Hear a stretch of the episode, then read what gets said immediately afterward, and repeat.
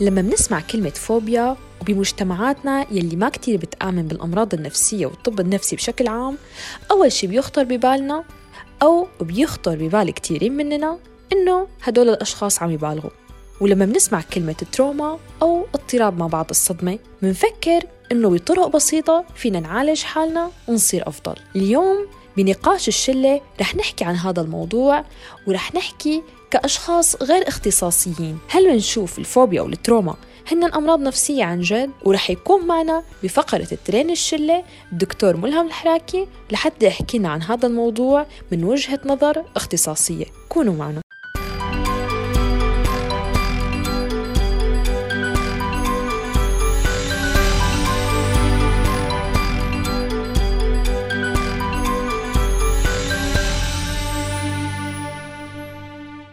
أهلا وسهلا فيكم بحلقة جديدة من بودكاست الشلة. اليوم رح تكون حلقتنا شوي مختلفة عن العادة ورح نفوت دغري بنقاش الشلة. أهلا وسهلا فيك رنيم. الصراحة أول شيء اسمحي لي بارك لك على المايك الجديد. منور صوتك يعني خليني أقول. والله بدها مبروك يعني صرنا بنص البودكاست وهلأ لحتى جبت الميكروفون. اختلافاتنا كبيرة وآرائنا كتيرة وبنقاش شلتنا رح نكمل السيرة. وبنقاش شلتنا نكمل السيرة.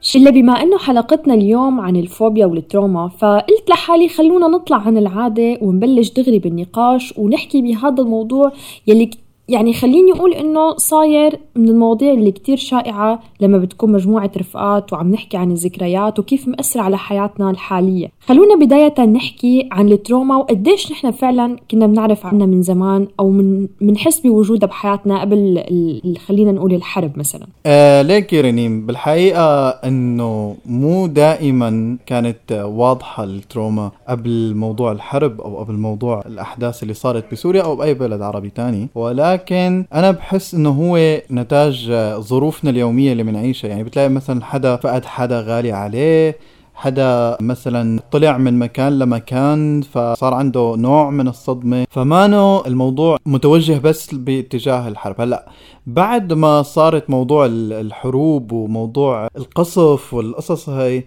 انتقلنا لمرحلة تانية المرحلة الشديدة من الموضوع.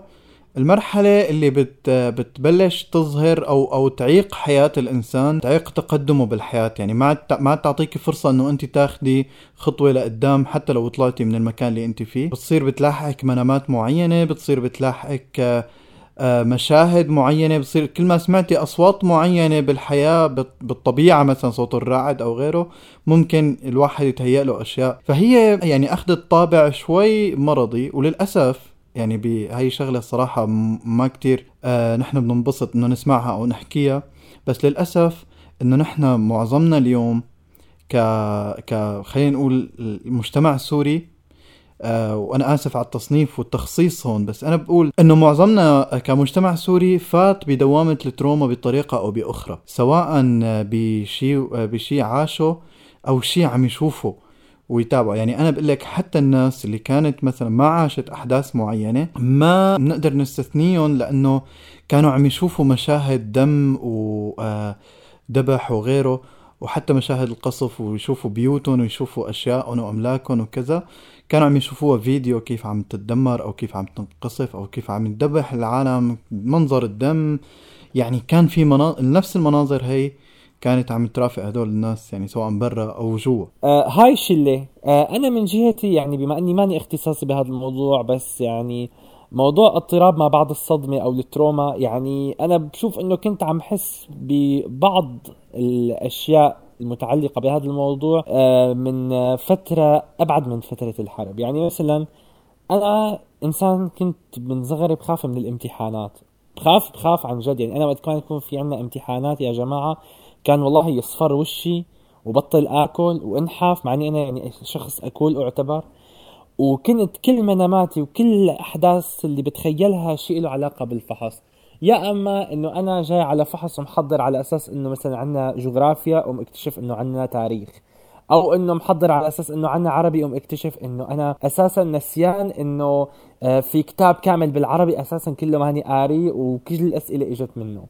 أو إنه مثلا هلأ هلأ يعني أنا هلأ زلمة خلصت الدراسة من زمان وعم بشتغل وكل شيء بس والله بس من كم يوم شفت بمنامي إنه عندنا تسميع المذاهب الأدبية تبع البكالوريا وإنه أنا ماني حافظ منهم شيء وإني أتذكر منهم شيء بالمنام. طبعا يا جماعة كله هذا الحكي أغلب القصص اللي بشوفها كمان اللي لها علاقة بالتروما أو اضطراب ما بعد الصدمة هو الشغلات اللي لها علاقة بموضوع إنه أنا بما إني طلعت من سوريا وهلأ مثلا عايش حياة مستقرة برات سوريا بس دائما بشوف حالي بالمنام إنه أنا والله شو رجعت على سوريا وأنا بعقلي الباطن بقلب المنام ها إنه يا جماعة أنا عايش بالنرويج وعندي يعني حياتي وشغلي وبكرة عندي ترجمة شو جابني أنا مثلا لهون لهالبلد؟ هاي شلون بدي هلأ أرجع؟ و...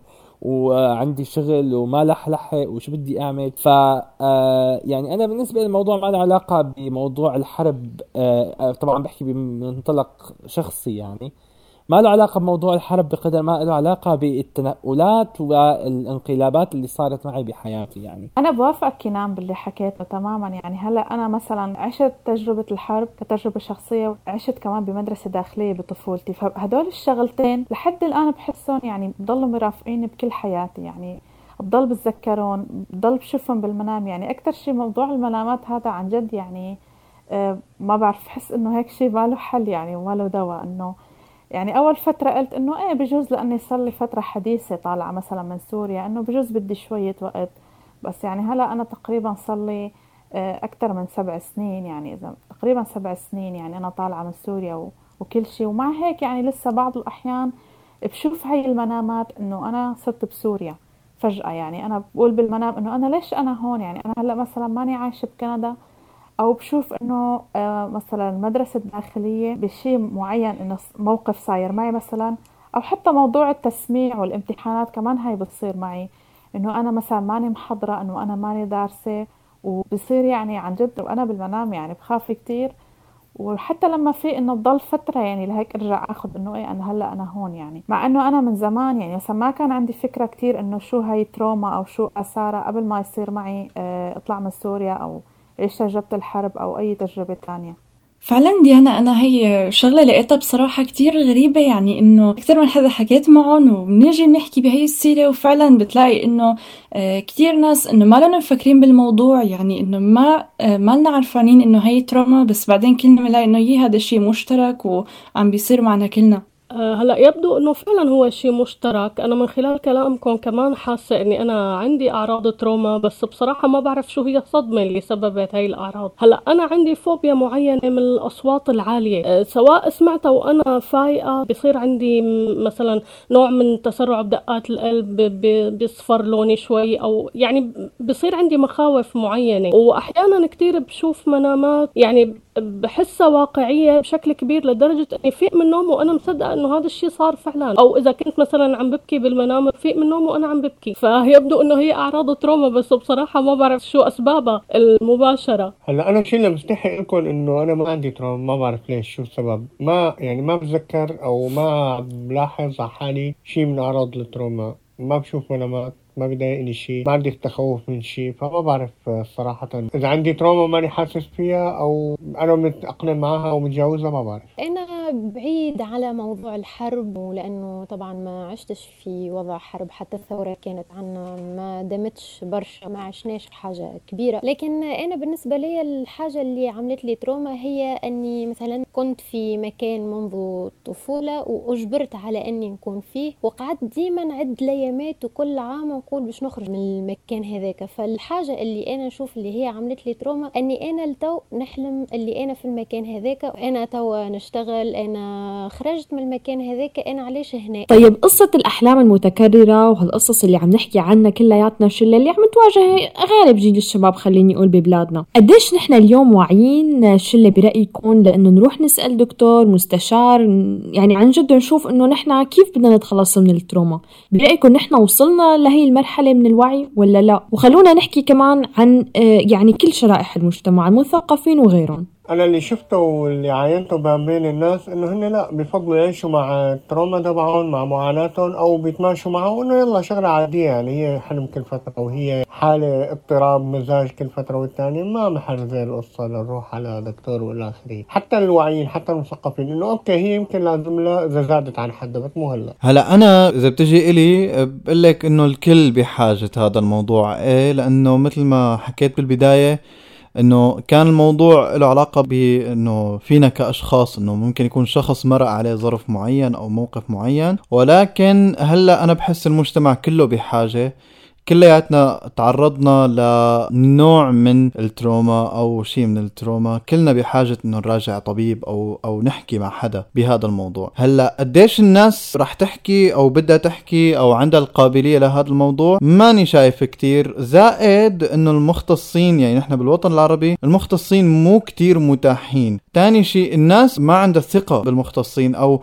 في نظرة مجتمعية مجحفة لهدول الناس. هلأ في شيء بفائل الحقيقة إنه في كتير ناس عم تتوجه لأنه آه، تشيع مبدأ الاستشارات والقصص هي بين العالم وإنه تطبع هذا الشيء بالمجتمعات وخاصة مجتمعنا السوري يعني. أنا بدي أضيف شغلة على كلام أحمد إنه الناس بالوطن العربي عموما وبسوريا خصوصا ما أنا كثير مستعدة لإنه تتراجع استشاري نفسي أو مختص بسبب الظروف المادية كمان مو بس بسبب الوعي أو بكل الأسباب اللي ذكرها أحمد لإنه الناس اللي عايشة بالوطن العربي أو بسوريا بالتحديد إذا بدنا نكون يعني أكثر خصوصية عندها أمور كتير شايفتها هي أهم وأولى من إنها تراجع المختص لأنه المختصين عادة بيكون تكلفة الاستشارة عندهم عالية كتير بالنسبة لشخص عايش داخل سوريا أو بالوطن العربي بشكل عام. أنا أشوف اللي إحنا مازلنا بعاد برشا على فكرة أنه إنسان حتى يكتشف أنه traumatisé خاطر إحنا عنا ديما فكرة الحاجة اللي تشوفها عند الناس الكل تظهر لك حاجة عادية وهذا اللي يصير معنا في التروما مع المجتمع ككل. يعني وقت اللي إنسان يحكي على حالته يقول أنا تصير لي ونشوف منامات على حاجات معينة فيجي إنسان آخر يقول يا آه حتى أنا ويا يلقى برشا ناس كيفه فتصير الحكاية يشوفها هو عادية والناس الآخرين يشوفوها عادية فحتى كان جي الإنسان تقول له راهي هذيك ماهيش حاجة عادية معناها لازمك تمشي تشوف psy يقول لك لا ما فماش علاش. أنا بدي خالفكم الرأي هون شوي الحقيقة لأنه okay هي مالا يمكن كتير شي شائع إنه آه، واحد يروح عند مختص ويحكي عن التروما بس بنفس الوقت في كتير ناس عم بيعملوا هذا الشيء مثلا الواحد لما يسافر على بلد جديد في كتير ناس هون بيروحوا عند أخصائي نفسي في كتير ناس بالوطن العربي. في ناس بشوفهم عم بيعلقوا ويحاولوا إنه يستفسروا بصفحات. يمكن إنه الواحد ما بيروح مثلا على شيء كتير professional وهيك بس أنا بتخيل إنه يمكن هو بسبب الصعوبات المادية. بس لا أنا بحس إنه الناس عندهم يعني عندهم وعي. كتير ناس عندهم وعي لهذا هذا الموضوع وعم بيحاولوا إنه يعملوا اللي بيقدروا عليه. أنا بوافق مريم باللي قالته. يعني صح إنه في كتير ناس ما عم تتقبل هذا الشيء حتى مجرد تقبل أو ما عندها وعي عن موضوع الاستشارات. بس بنفس الوقت صار في كتير ناس فعلا يعني بحس إنه صار في وعي كافي خاصة بعد الأحداث الأخيرة اللي صارت مثلا بالوطن العربي. إنه فعلا الناس بلشت تلاحظ أهمية إنه فعلا هو لازم آه، تشوف مختص نفسي أو إنه حتى موضوع الاستشارات اونلاين يعني هلا في كتير ناس مثلا ما بتقدر تروح يعني بشكل مباشر على عيادة نفسية أو على مستشفى. بس عم تعوض هذا الشيء مثلا بالوطن العربي ممكن بأونلاين إنه تشوف استشاري أونلاين ببعض البلدان. صح إنه موضوع المادي عم يكون عائق بس ولكن كمان بنفس الوقت الناس عم بتحاول تقرأ عن هذا الموضوع. مثلا تحاول إنه تعمل بعض الاستشارات بأسعار مخفضة أو مثلا ممكن بعض الأشخاص يعملوا استشارات مجانية.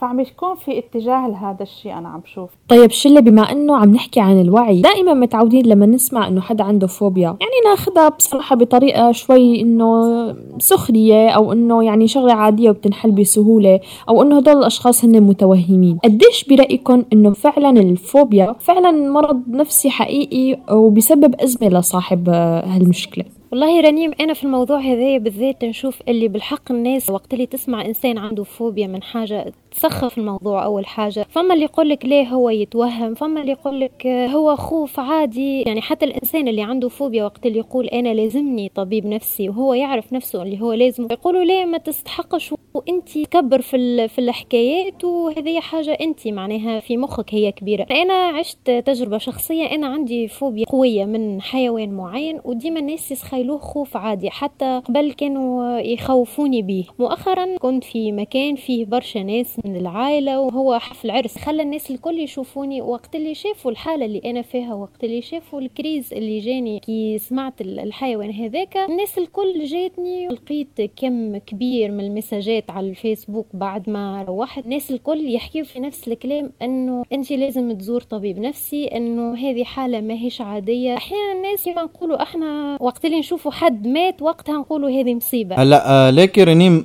يعني هو الفكرة إنه هي الشغلة ما بتتحمل آراء الصراحة يعني إنه إنه الفوبيا علميا موجودة. فما فينا نقول إنه ما في ما في شيء موجود اسمه فوبيا أو هو مجرد أوهام أو غيره. وعلى فكرة أنا عندي فوبيا القطاط. هلا هي ما بتضايقني غير بشباط الحقيقة. أحمد بدي أضيف شغلة على كلامك إنه الفوبيا هي مو بس الحالات المصنفة يعني هلأ بحالات المصنفة عند الأطباء هي فوبيا الطيران فوبيا الأماكن المرتفعة فوبيا الحيوانات. بس كل إنسان أحيانا بي بي بيكون عنده فوبيا معينة فنحن لازم نعترف فيها. يعني أنا مثلا مر علي ناس عندهم فوبيات غريبة. مع الوقت خلص سلمت فيها. انه أخي خلص انه هيك. ما لما أعترف عليها مثلا بالطب لسه ما انعمل عليها دراسات بس أخي هو هذا شخص ذاتيا عنده مشكلة بهذا الموضوع. شلة. أنا هلأ كتير متحمسة لفقرة ترين الشلة لأنه رح يكون معنا الدكتور ملهم الحراكي ويحكي لنا أكثر عن الفوبيا والتروما وهي الأسئلة الصغيرة اللي بتخطر ببالنا. وبدي أقول لكل اللي عم يسمعونا إنه بإمكانهم يبعثوا استشارات وهي الاستشارات بتكون مجانية على صفحة بصيرة للاستشارات التربوية والنفسية. وفيكم تلاقوا رابط صفحة بصيرة بالوصف.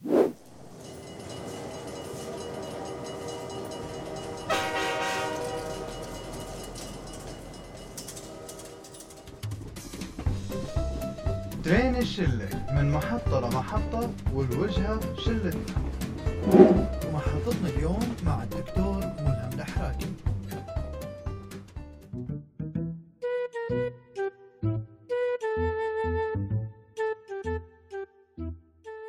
أنا الدكتور ملهم زهير الحراكي طبيب نفسي عام ومعالج نفسي للأطفال والمراهقين وأعمل في مجال الاستشارات النفسية والتربوية. حضوريا وعن طريق الأونلاين وأشرف على فريق بصيرة للاستشارات النفسية والتربوية الميسرة من خلال الأونلاين في مجال تدريب المستشارين وأيضا تلقي الاستشارات في المجال النفسي والتربوي. أعمل حاليا في مدينة إسطنبول في مكتب بيت السلام التابع لشركة سلام للاستشارات الصحية. التروما أو الصدمة آه، هي عبارة عن حدث مفاجئ كما هو يعني معروف من اللفظ ومهدد لهذا الشخص لحياته أو لحياة أحد من الأعزاء عليه أو لسلامته. هذا هو التعريف يعني المعروف في الأوساط الطبية. ولكن الآن توسع موضوع التروما آه، ليشمل أي حدث يعتبر الشخص نفسه أنه صدمة. يعني في بعض الأمور قد تكون عند عمر ليست صدمة عند زيد صدمة. تمام؟ كثير من أحداث الحياة آه، تعتبر عند بعض الأشخاص أنه شيء عادي أو مزعج ولكن عند أشخاص آخرين نفس الحدث يكون في آه، في شيء يعني يعرف على أنه صدمة. فالتعريف واسع إذا هذه هي الصدمة هي حدث الشخص نفسه يتفاجأ به يغير من روتين حياته اليومي من تصوراته المعتادة إلى تصورات أخرى مفاجئة بالنسبة له أو أفكار أخرى. تأثيرها الحقيقة كبير جدا على حياتنا خاصة إذا حصلت في فترة الطفولة. الكثير من الدراسات تشير إلى أن آه، فترة الطفولة هي فترة آه، لو أصاب الإنسان بصدمات لا تتأثر فقط الجانب النفسي ولكن أيضا يتأثر الجانب العضوي حتى في بعض الأمراض مرتبطة بفترة الطفولة. هل نحن بحاجة لمختص لنعالج التروما بأنواعها؟ الحقيقة آه، ليس بالضرورة.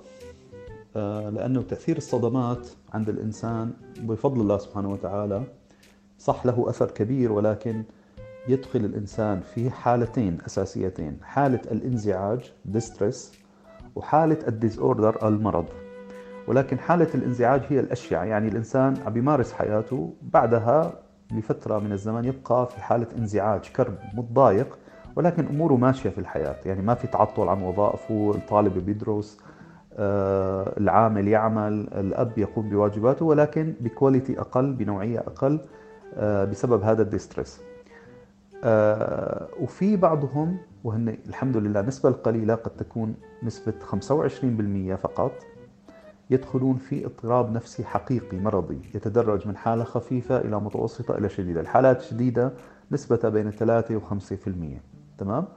فهذا الشيء بيخلينا نقول إنه آه، كثير من الناس تتجاوز الصدمات باساليبها الخاصة ممكن بالدعم الاجتماعي آه، بالأمور الإبداعية بالرسم بالكتابة بالمسرح آه، بكثير من الأنشطة الحركية مثلا الرياضه كلها تساعد على معالجة الإنسان لصدماته. أيضا أكيد من بالجانب الروحي بالإيمان بالله سبحانه وتعالى أن الله سبحانه وتعالى سيأخذ لي حقي وإلى آخره من الأمور التي الناس بيستعملوها في self therapy بالعلاج الذاتي. بعضهم وكما ذكرت النسبة قليلة اللي بيدخلوا في حالة الاضطراب هم بحاجة حقيقة لمعالجة نفسية متخصصة قد تكون النسبة وهي يعني خاصة في يعني نسبة 10 ل 15% ممكن يكونوا بحاجة لمعالجة متخصصة هذا لا يعني أنه اللي بيدخل في انزعاج ليس بحاجة إلى عمليات الدعم النفسي معالجة يعني طبيب نفسي أو معالج نفسي إكلينيكي أما الدعم النفسي ممكن يقوم به أي إنسان. فبالتالي في حالة الصدمات نحن بحاجة للدعم. كما ذكرت أنه ممكن الإنسان يتعالج مش بال self therapy يعني مو بس بجهوده الخاصة بحاجة أنه يكون بجانبه أخ أو صديق أو أب أو أم تساعده على اجتياز هذه الصدمة. آه، بالنسبة لسؤال هل الأحلام المتكررة من أعراض التروما؟ نعم. عادة طبعا التروما كما ذكرت حدث مفاجئ صادم يلخبط روتين الحياة آه، برنامج الإنسان. وبالتالي هذا الشيء يدخل في كامل النفس البشرية عند الشخص في الوعي واللاوعي. لما تدخل الأمور في اللاوعي يعني الإنسان بيضطر إنه يتناسى بعض أحداث الصدمة الفظيعة اللي ممكن هو يعني عم بيقول لنفسه لما حصلت كيف أنا بدي أنساها؟ ولكن مع الوقت آه، تصبح في اللاوعي وبالتالي اللاوعي ينفتح بشكل كبير حال لما الإنسان يدخل في حالة النوم وبالتالي تظهر على شكل أحلام أو كوابيس وهي جزء من أعراض آه، ما يسمى متلازمة ما بعد الصدمات ال PTSD traumatic stress disorder أحد المعايير أو الأعراض الرئيسية فيها هي الأحلام أو الكوابيس. ليش بنحلم أنه نحن بأماكن ما بنحبها أو بامتحانات صعبة؟ الحقيقة هذه أيضا جزء من صدمات الطفولة. الإنسان لما يكون طفل نفسيته بتكون جدا حساسة آه ويجب الذي يتعامل مع الطفل أن يكون حساس وهذا طبعا غير ممكن في واقع الحال. يعني معظم الناس للأسف إن كان أب أو أم أو مدرس أو معلم خاصة في مجتمعاتنا لا يتعاملون مع الطفل على أنه شيء حساس بالعكس يتعامل معه على أنه أي طفل وينسى وعادي وبيكبر وبيتعلم وبيتذكر وبيترحم علينا أنه ليش هيك قاسين عليه ولكن هي بالنسبة له صدمة. وبالتالي هذه الصدمات آه، تفعل في نفس الطفل ما يدعى التثبت أو التثبت النفسي في في مرحلتها. يعني يبقى الإنسان عالق باللاوعي بهذه المرحلة ولما يكبر آه، دائما يعود إلى هذه النقطة اللي انصدم فيها إن كان بالأحلام أو حتى بالتصرفات. تجد بعض الناس إنسان عاقل عمره 40 سنة فجأة بموقف ما يتصرف كأنه طفل صغير آه، وهذا يسمى النكوس أو العودة إلى مرحلة التثبت آه، مرحلة الصدمة. ربما هذا التثبت حصل مع أب قاسي أو إلى آخره من هذه الأمور. سؤال جميل ما هي الفوبيا؟ الفوبيا هي الخوف الشديد من شيء محدد. مثلا آه، الفوبيا الاجتماعية مشهورة كثير social phobia لأنه يخاف أن يتكلم مع الناس يخاف أن يلقي مثلا كلمة أمام الآخرين بمعنى التجنب يعني يمتنع عن هذا الشيء. أما وجود قلق بسيط أو قلق متوسط أثناء مقابلة الناس هذا أمر طبيعي عند الجميع. ولكن أن يتجنب أنه أنا ما بدي ألقي شيء ما بدي أتكلم عند الأطفال تتظاهر على شكل الصمت. يعني الطفل بيكون يتكلم بشكل عادي وطبيعي في العائلة ولكن في المدرسة لا يتكلم أبدا مثلا. هذه أحد أشكال الفوبيا ولها أشكال كثيرة وهي من أكثر المشاكل شيوعا عند الأطفال. مثلا فوبيا الحشرات فوبيا الظلام فوبيا القطط فوبيا الكلاب كثير فوبيا الطائرات. إذا هذه هي تكون فيها الأعراض عبارة عن خوف مجرد وجود هذا المثير تظهر حالة خوف نفسي وأعراض جسدية تعرق آه، جفاف الفم ضربات القلب تتسارع رجفة بالإيدين أو برودة أطراف الرغبة بالدخول على الحمام أو يعني آه، أعراض اللي هي أعراض القلق وتزول بزوال هذا المثير ويحصل معها حالة التجنب يتجنب الإنسان هذا المكان. آه، ما هو الحل في الفوبيا؟ هو التعرض. يعني هي فيها تجنب تجنب يقوي فكرة الخوف. آه، أما التعرض التدريجي المدروس يعني الإنسان مثلا أنا أخاف من شيء محدد فرضا أنا أخاف آه، أتجنب الحديث أمام جمهور محاضرة مثلا ألقي محاضرة. ما الحل؟ التدرب ثم التعرض. أول شيء التعرض يكون تعرض تخيلي يعني بخيالي بجلس بتعرض أو عن طريق يوتيوب مثلا. بحط يوتيوب بتخيل أمامي جمهور وأنا أتكلم معه. آه، إذا تعرض تخيلي وتعرض آه، متدرج. بعدين يعني ألقي أمام خمس أصدقاء محبين أو أمام أهلي. بعدين ألقي أمام عشرة وهكذا. إذا لا يوجد حل للفوبيا إلا التعرض. التدرب أخذ معلومات عن المثير الشيء اللي أنا خايف منه مثلا أنا خايف من القطط. طب أخذ معلومات عن القطط بعدين آه، اتدرب كيف اتعامل مع القطة عن بعد بدون ما ألمسها. بعدين أبدأ أقترب من هذه من هذا الحيوان بشكل متدرج مثلا تكون أمامي على بعد 10 أمتار. بعدين ممكن أبدأ بالصور إذا في ناس عنده رهاب شديد من القطط بقول شوفوا صور القطط بعدين ارسموا القطط لونه قطط آه وهكذا. اذا التعرض والتدرج. أحيانا بيكون رهاب شديد جدا القلق عالي جدا نضطر إضافة بعض العقاقير مع هذا الرهاب. هل صحيح كما يشاع أن تحدي الذات يساعد على التخلص من الفوبيا؟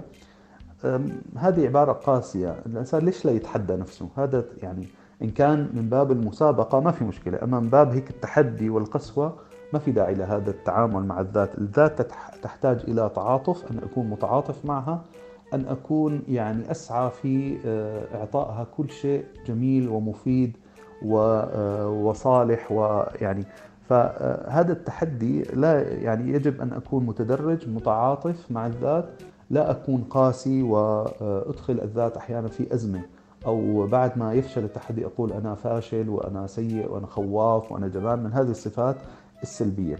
تمام؟ لا بأس أن أقول أنه أنا إن شاء الله أنا هذا التحدي سأقبله أقبله وألتزم آه، بتجاوز هذا الخوف ولكن لا أقول سأتحدى نفسي وسأقهر نفسي ما في داعي لهذه العبارات السلبية.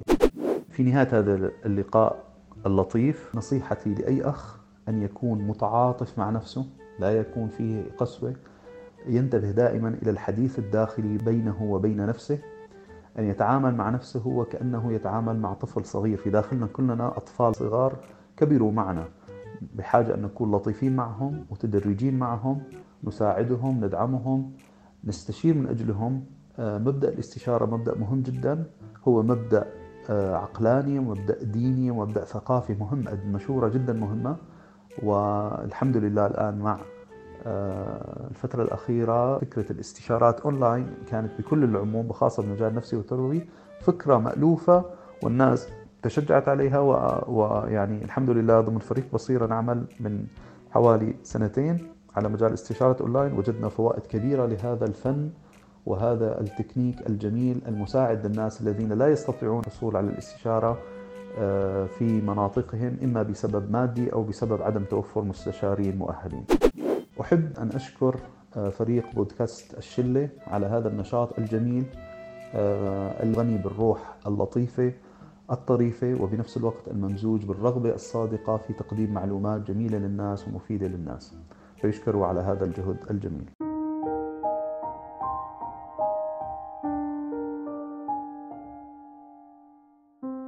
مو غلط ومو غلط أبدا إنه اليوم وبهاللحظة نصفن ونفكر.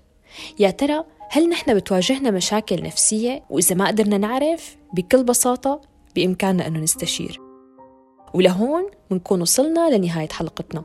بتمنى تكون حبيتوا الموضوع الحلقة وتشاركونا آرائكم بالتعليقات وتحكوا لنا هل أنتوا عندكم الجرأة أنه تحكوا عن أمراضكم النفسية وتعالجوها؟ ولا تنسوا تقيمونا من المنصات اللي عم تسمعونا منها. هيك كان النقاش بشلتنا والاختلاف لعبتنا.